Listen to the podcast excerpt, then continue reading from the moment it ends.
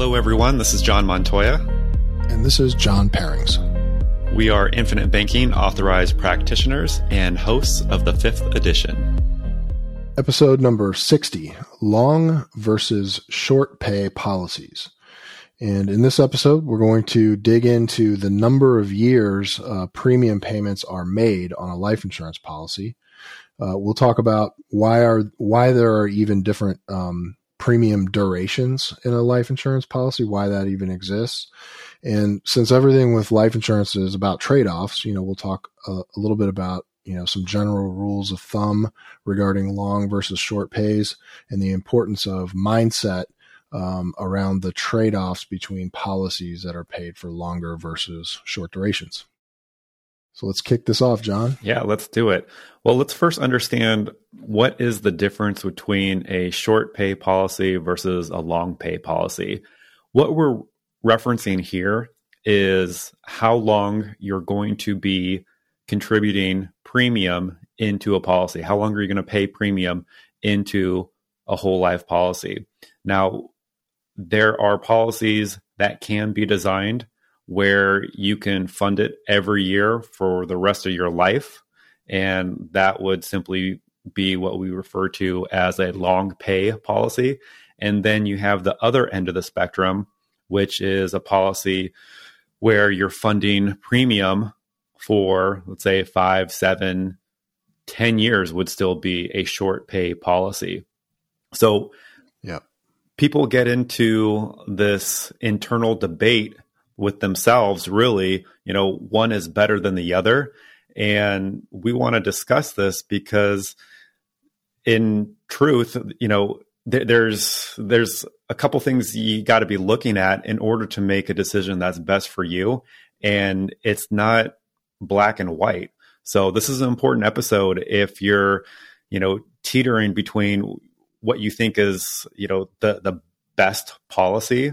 And you know there's there's a lot of information out there that you might see on YouTube and whatnot that suggests, you know, they are suggesting that one is better than the other, but it all comes back to what is right for your situation. And uh, John, I know you have um, some data that you've put together regarding, you know, how um, long pays will work uh, compared to a short pay policy that I think you want to mm-hmm. get into as well. So uh, this is a great episode to really dig into and learn more about IBC. So let's get it started. Yeah, yeah, and um, you know, just for, you know, to help the listeners understand a little bit better, we can kind of define terms a little bit more. And so some terms out there are, you know, w- that we're going to use. You'll hear us say things like short pay. And so John kind of mentioned some time frames there. You know, a short pay, you used to be able to do single pay premiums and you still can.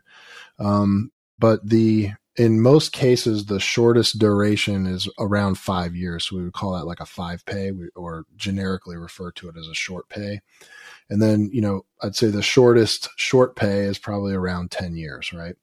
And by the way, you know, all the, all this stuff we're talking about uh, regarding payment duration, a lot of it is a result of the IRS rules around how life insurance is treated. And there's a, um, you know, there's the seven, what's called the seven pay test that determines the ratio that, of cash value that you can have to death benefit over a period of time, seven years, um, before the policy becomes taxable. And if you exceed that cash value number, uh, the policy will be taxed similar to how like an IRA is taxed.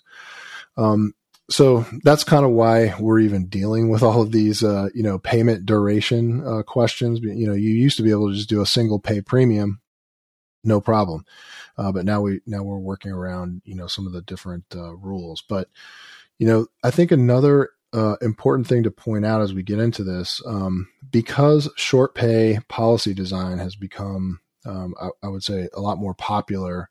Um, over the you know probably last 10 years um, um, i don't know it may be more popular even before then but uh, it's definitely popular now um, and I think it's super important to point out like a typical whole life, like a straight whole life insurance policy, um, for context, uh, is designed to have premiums paid all the way to age 100. Okay. So like if you're 30 years old, um, you could pay premiums for 70 years. Right.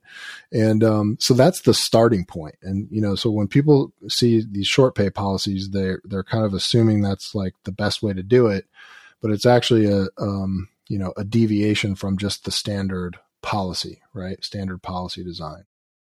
And again, I think it's super important to point that out because, um, I think by default, there are a lot of agents and advisors out there um, who default to short pay policies, in my opinion, because they're easier to sell. 100%. I mean, something Nelson would say a lot is that you, you have to think long term.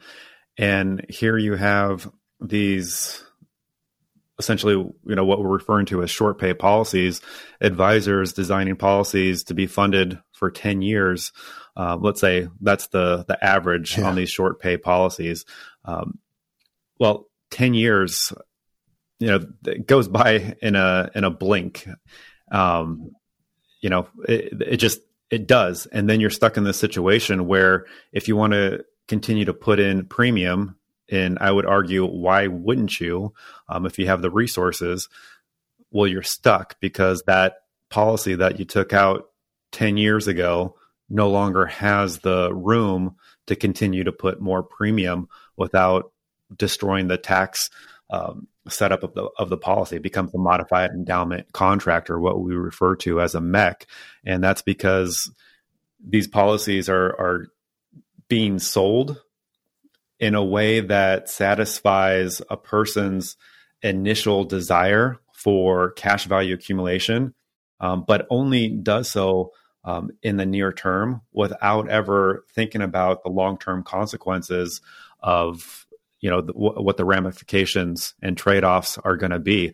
Um, and people definitely run into this um, because you get there year 11 what happens you want mm-hmm. a premium in and oops you can't that's right and you know so maybe we could just get into you know short pays and you know why why do people write uh, short pay policies you know and why are they easier to sell?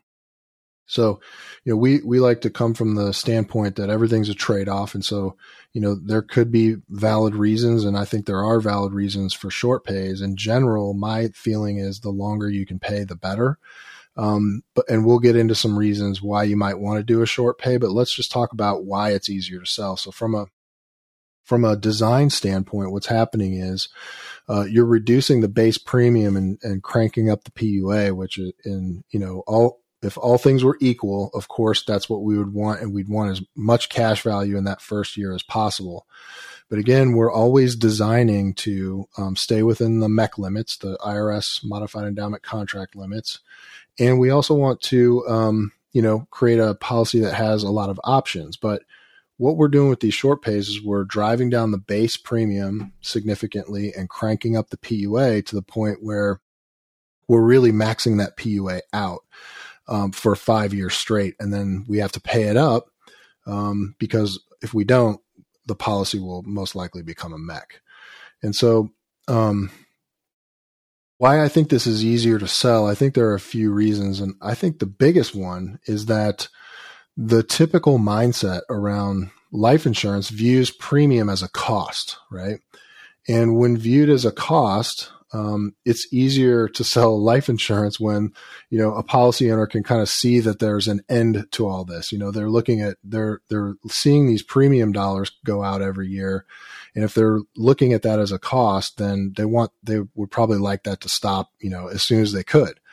Um, and so, I think short pays are popular because when a when a client sees the kind of tangible end, you know, in five years to their premiums, it's easy for them to get their easier to get their head around it and feel comfortable with it than it is to look at a, you know, policy illustration that has them paying, you know, premiums for 70 years. And the, you know, in that case that I gave for the, for the 30 year old. And so I think that's one of the, one of the biggest reasons in that, you know, um, I think people that rely and only sell these short pay policies, they really just don't. Um, I think it's a, a, kind of a basic type of understanding of what we can do with life insurance um, when we know how to, you know, properly use it. Yeah, and I, I would argue that the advisors selling them um, really aren't hitting home the true value of that death benefit because they're treating it, the death benefit, as an expense as well and completely missing the bigger picture. The death benefit is what makes everything possible in a whole life policy. And exactly, exactly. So, you know, having the least amount possible, um, you know, you, you, in the long run, you're, you're going to end up with fewer options with the you know with the least possible death benefit um, and it just I'll, I'll, let you get into it john because you've you've run the numbers and and um, have prepared it for this episode but um, we always talk about having more options right? That's what whole life yeah. provides. And if you're going to limit yourself you know you're you're you're shooting yourself in the foot without even knowing it by you know seeing or not seeing the bigger picture. So yeah. Yeah.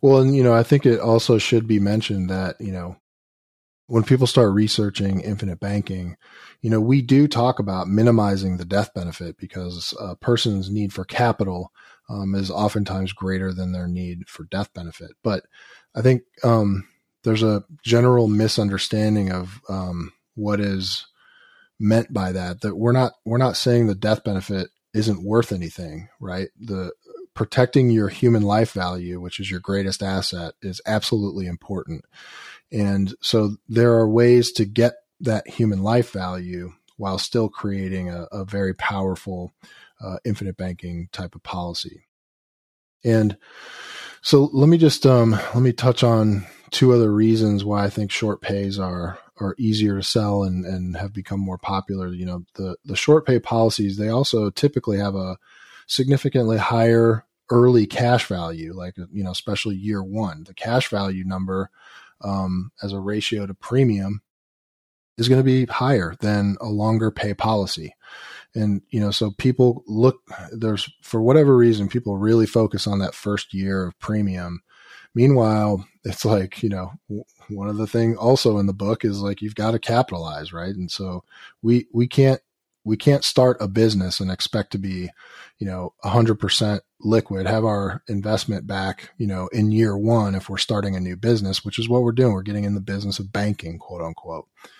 So, um but anyway, you know, those that early cash value does look better. Um and lastly, uh, there is a higher degree of flexibility in a in a short pay policy from the premium outlay perspective because of the way it's designed. And by the way, everything we're saying right now, there's there are subtleties depending on what insurance company you're working with, but um, in general, the premium part of a pre, um, excuse me, the PUA portion of a premium payment has a lot more flexibility in how much of that needs to be paid in any given year.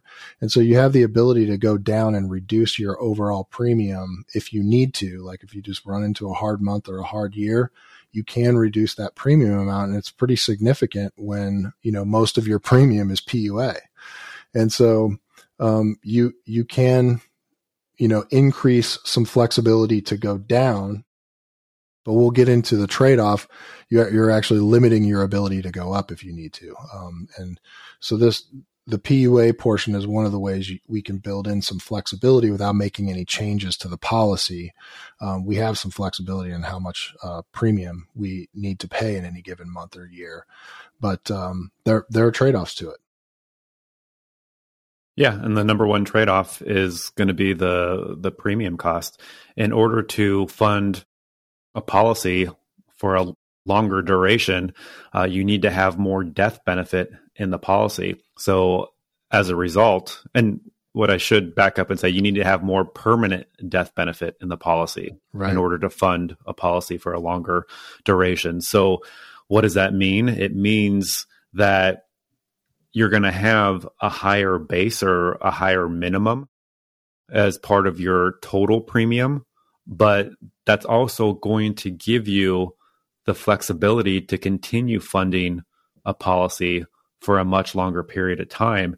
And the longer you're able to fund a policy, the more cash value more capital you're going to accumulate in your life.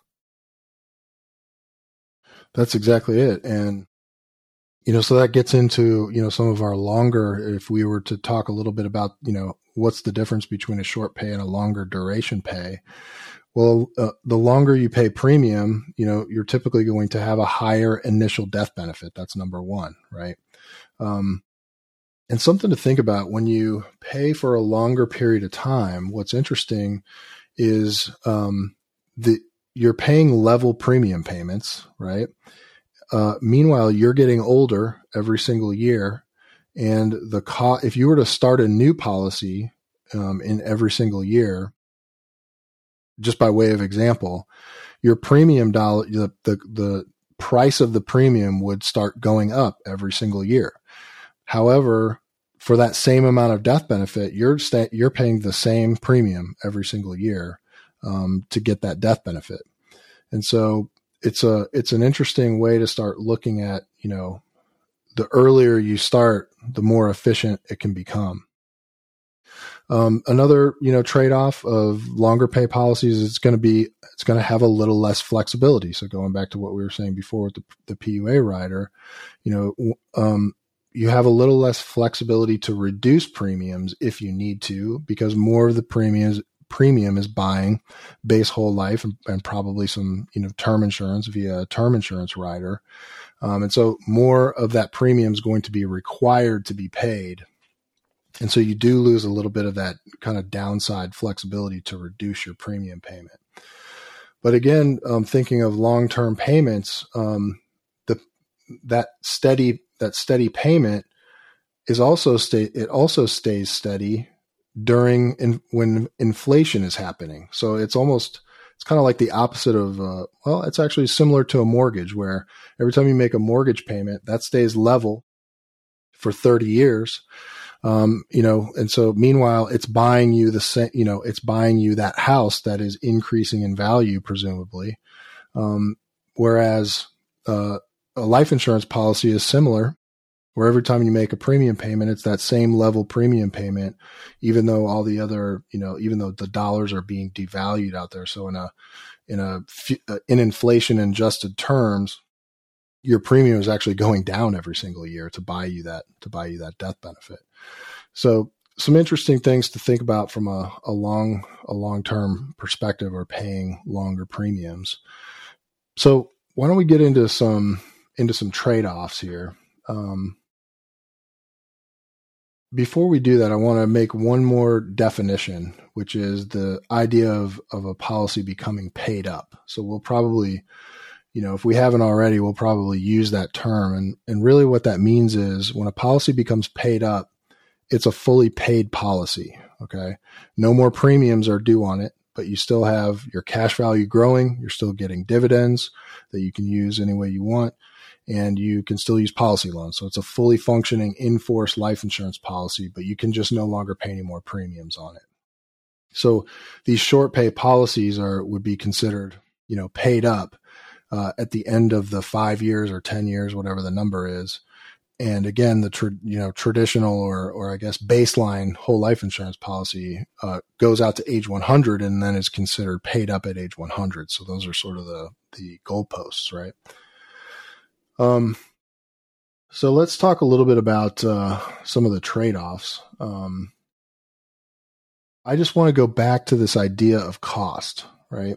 And so regarding premium cost, while it's true for term insurance, uh, in most cases anyway, so here's a stat like basically 1% of term insurance uh, policies actually pay out. And so 99% of the time, um, term insurance premiums are a true cost. And so that's a legitimate way to evaluate uh, life insurance premiums, uh, term life insurance premiums, I should say. However, whole life, we really have to look at the premiums in a totally different way because whole life insurance is an asset. Every time you make a premium payment, you're building that asset. It becomes more valuable. And so, you know, most people are, so when we look at like the length of time we're paying premiums, most people are totally fine paying a mortgage for 15, 30 years, right? Um, but they sometimes have a problem imagining themselves paying a life insurance premium for 15, 30, 40, 60, 50 years, you know, whatever the number is. Meanwhile, what's happening is really very similar. You're every time you make a mortgage payment, you b- build equity in your asset of which is a house. Every time you make a premium payment to a whole life insurance policy, you also build equity in that life insurance policy, and that's uh, the val- the asset there is the death benefit, and the the equity in there is the cash value. So it's a very similar thing, and so I'm I'm kind of just bringing that up to hopefully help people look at um, premiums in a different way and why they might want to pay a little bit longer. I, I think um, it's important there to just really crystallize for people in both instances, you have to view your property as an asset the same as a whole life policy is an asset. But most people, you know, they they have this mindset. Well, the life insurance policy is is is a an expense, right? But what what you just explained with a term policy being the actual expense because you pay into it and 99% of the time your family ends up with nothing. That makes a, in truth, a liability uh, compared right. to a whole life policy, something that's permanent, something that's guaranteed to pay out a death benefit. It's guaranteed to accumulate cash value. That is truly an asset. And in fact, in the mortgage industry, I know most mortgage brokers never ask this, but on the application, when you're applying for a loan from a traditional bank, they'll ask you about your 401k assets, you know, how much money you have in the bank. And I'll say 99% of mortgage brokers, they might ask you how much life insurance you have. Um, yep. Well, I take it back. Only 1% will probably ask you. 99% won't ask right. you how much life insurance you have because they don't realize it's an asset. And that goes the same with you know 99% of the public. They don't realize life insurance is an asset. And when you don't value things the proper way it's hiding in plain sight. And, and that's why we have this incredible uh, financial product which is whole life hiding in plain sight because it's not valued properly. Exactly. I mean Look at the balance sheet on any big bank. They're holding billions and billions of dollars of whole life insurance as part of their tier one capital, the most valuable capital that they have on hand. And so, you know, the, the cool thing is like we can actually, we, we can have that. We can have the same, you know, tier one capital that the banks have. Uh, if we just understood how to, as you said, value it uh, in a correct manner. So you know another another trade off is um, you know short pay policies, which typically give you that higher early cash value, often results in a lower death benefit, which we did touch on before. Um, but if we, you know, some, I, I think a lot of advisors out there get so focused on the cash value, they really forget that the death benefit is super important as well, right? Like there is no question that if something happens to you and your income, um, your family will have to make some changes. And if they don't, that means they're going to consume other assets that were essentially earmarked for the future. And so your family will either end up with less now or they'll end up with less in the future. And I think if people understood that, um, that side of it, they, they might be a little more um, willing to under, a little more willing to appreciate the death benefit side of it. And, you know, I talk to people all the time. They don't care about the death benefit and that's fine. You know, if you don't have anybody that, you know, you'd like to indemnify against a loss, it's fine. There are still, um, plenty of reasons to consider paying for a longer period of time, which I'll, I'll touch on uh, after we get through the, the trade off section. All right. So, um, next on trade offs is I want to dig into why it matters that, um, the the more PUA you have in your premium payment, how it gives you it does give you more flexibility to reduce your premium payment if you need to. But I want to get into the trade off of actually doing that. So um, you have the flexibility, um, but we have to understand that if you use the flexibility, it will have a significant effect on the performance of your policy. Okay. So when, when we design these short pays and most of the premium is PUA, that it's that PUA component that builds all that early cash value.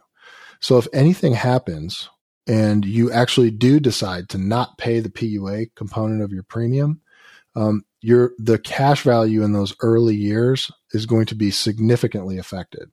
Um, meaning it will be, you know, you'll almost you'll have no new cash value almost. If you if you did it the first year you'd probably end up with zero cash value. If you did it the second year you might end up with zero cash value again. So it's like what people have to understand is that um, they not pay, having that flexibility and using having the flexibility is good but using it um, creates some pretty big problems that your policy is not going to be anywhere near what you thought it was going to be and so we've talked about um, in a in another episode, which we'll post in the show notes. I just thought of it, so I can't remember the number off the top of my head. But how how much premium should you pay?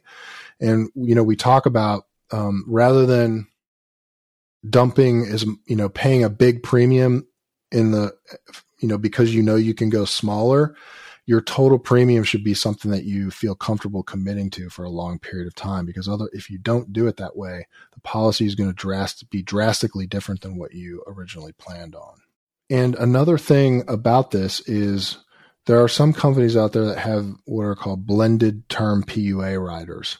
And depending on how those are set up if you if you are not paying the PUA portion of that blended term PUA rider what what could end up happening is the the cost of the term insurance could outweigh um, what's happening in the policy, and you could actually lose cash value, or worse, have a policy lapse. Right? You could lose cash value, you could uh, lose death benefit, or the policy could lapse. And so, sometimes the flexibility it really depends on the carrier you're working with, the insurance company you're working with, because these um, these blended PUA riders could cause a big problem if you do decide to um, take advantage of that of that flexibility.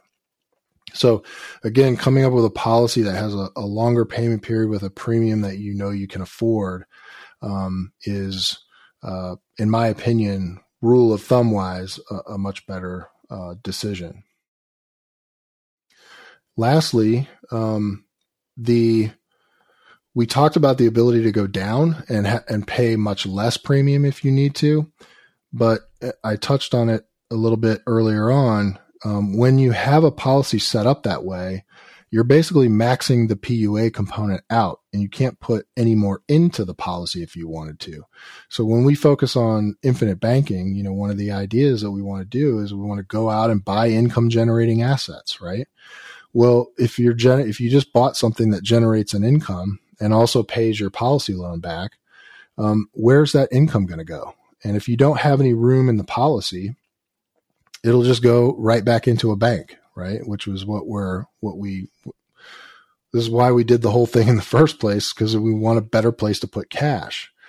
And so what happens is, um, if you take advantage of the flexibility or you've got a policy that's maxed out, what ends up happening is you en- actually end up with a way smaller policy than you would have if you just had built in the flexibility and the options to fund it um, more rather than focus on that first year to maybe five years of cash value. Um, and so now, 20 years down the road, you've got a much smaller policy. You have much less cash value because you weren't able to pay a premium. Most important thing is pay a premium. That's what, that's what's going to build this thing for you, right?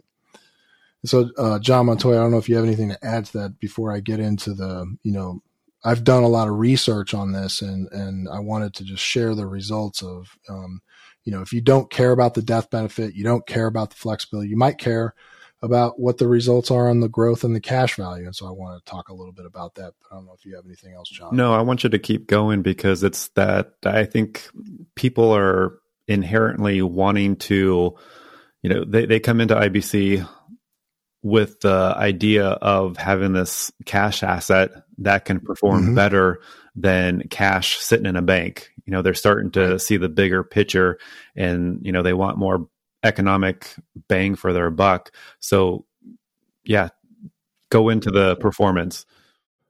Yeah. So, you know, um, I've, I've, it's a common thing where you know, again, when you look at when you compare the cash value of a short pay versus the cash value of a long pay, and you and you actually, if you do an internal rate of return calculation, the short pay does perform better from an IRR standpoint. And so a lot of people look at that and that's the that's where they stop analyzing everything. However, it's actually not that much better. So what I did is I I analyzed a 30 year period. And what I did was um, I took a single 30 pay and just designed the policy for 30 years to pay for 30 years. And then I did six five pays and compared the outcome of, of both of those. Because what, what often happens is people will, you know, agents will uh, suggest doing a short pay, like a five pay, and then, and, and obviously after five years, the policy's paid up and you can't pay any more premium on that policy. So people are like, well, where do I put my money now? And the, the argument would be, well, that's when you start your next policy.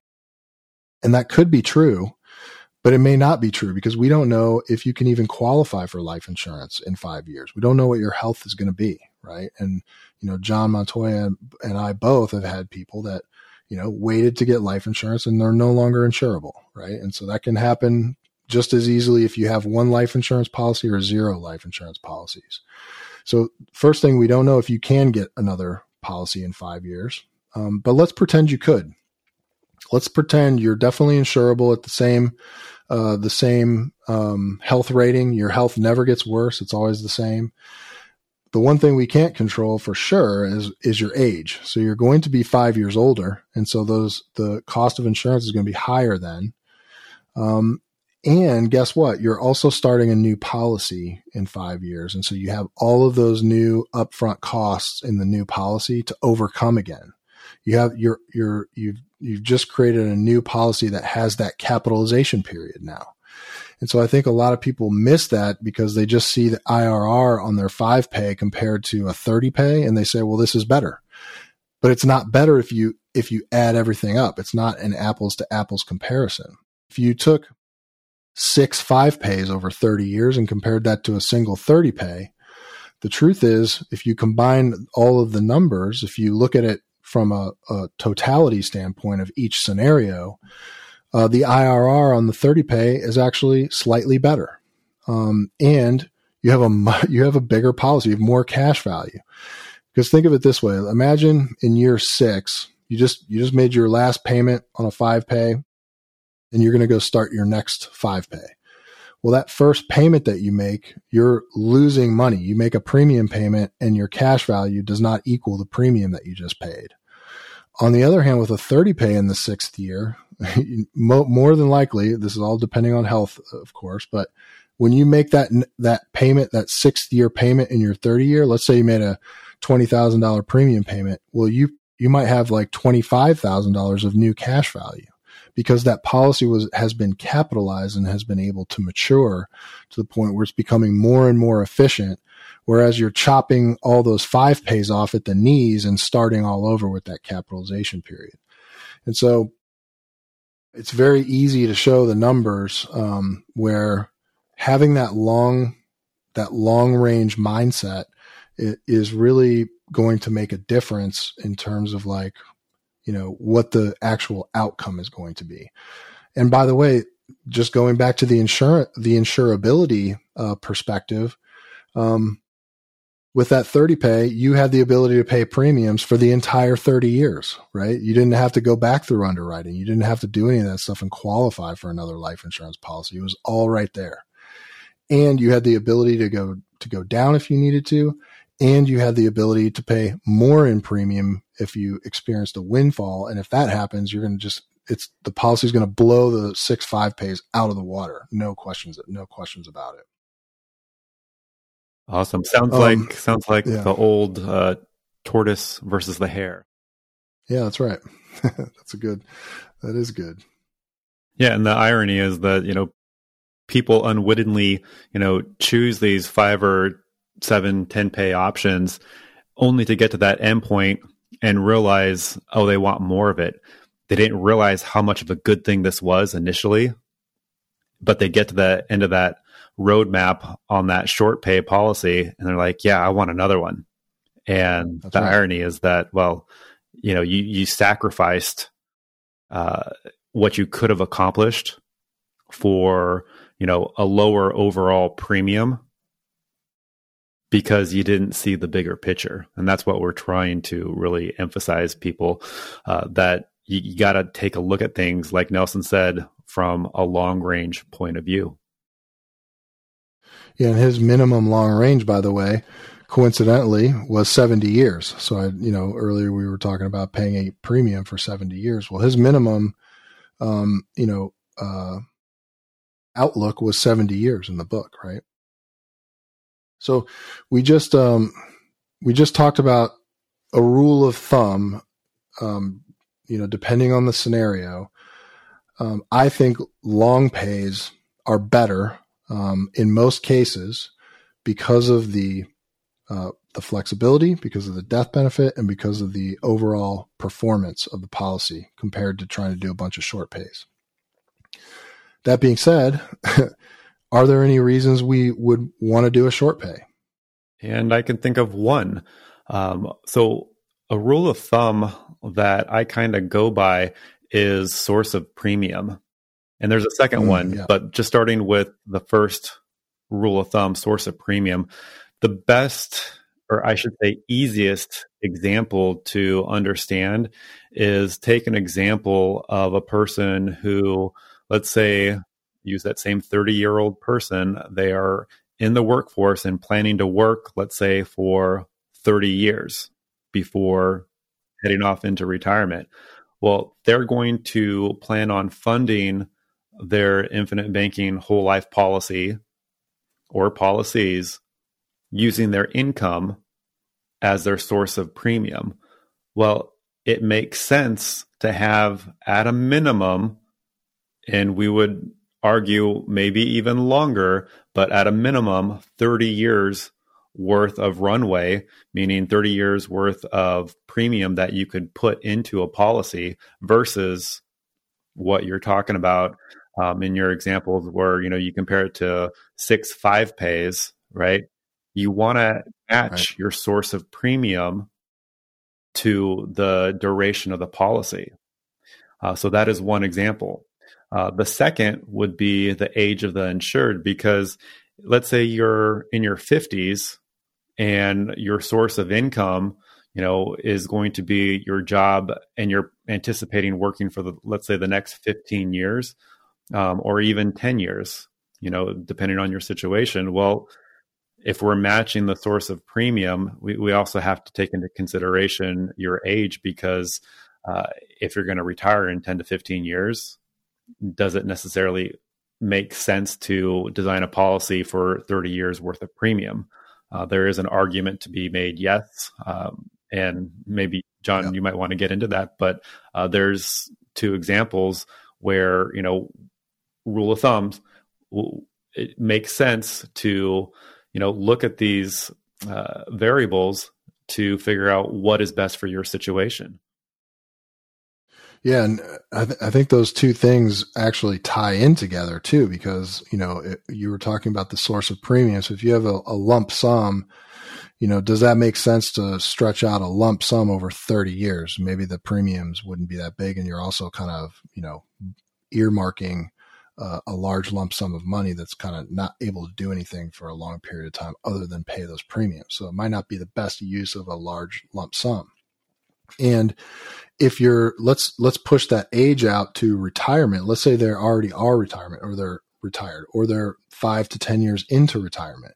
Well, a lot of those people they might have a lump sum, you know, sitting in the form of, you know, one of their retirement plans that it might it may make sense for them to move that over into their life insurance policy, right? So those are I think those are great examples of, you know, when it could make sense to do uh, a short pay um, however, I would also say both of those people, they could presumably have assets that pay them an income. And so they still need a place to put cash. So, you know, it, so I, I, guess what we're saying is, you know, it, there could be a place for a short pay. You know, there's nothing, you know, written in stone that you can never do a short pay or anything like that.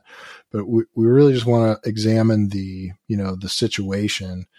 And I, I do have a hard time, you know, for a young person, I have a hard time thinking of a good reason other than what you said. Uh, you know, if if they have a lump sum source of premium and they want to, you know, fund a policy with that, you know, I might even, you know, say that hey, maybe it makes sense to create a policy that you can pay a premium on for the next, you know, in our 30 year old example, pay a premium for the next 70 years or 30 years or 50, you know, 50 years, whatever the number is, um, as long as possible. And then we could fold in that lump sum into that, into that policy.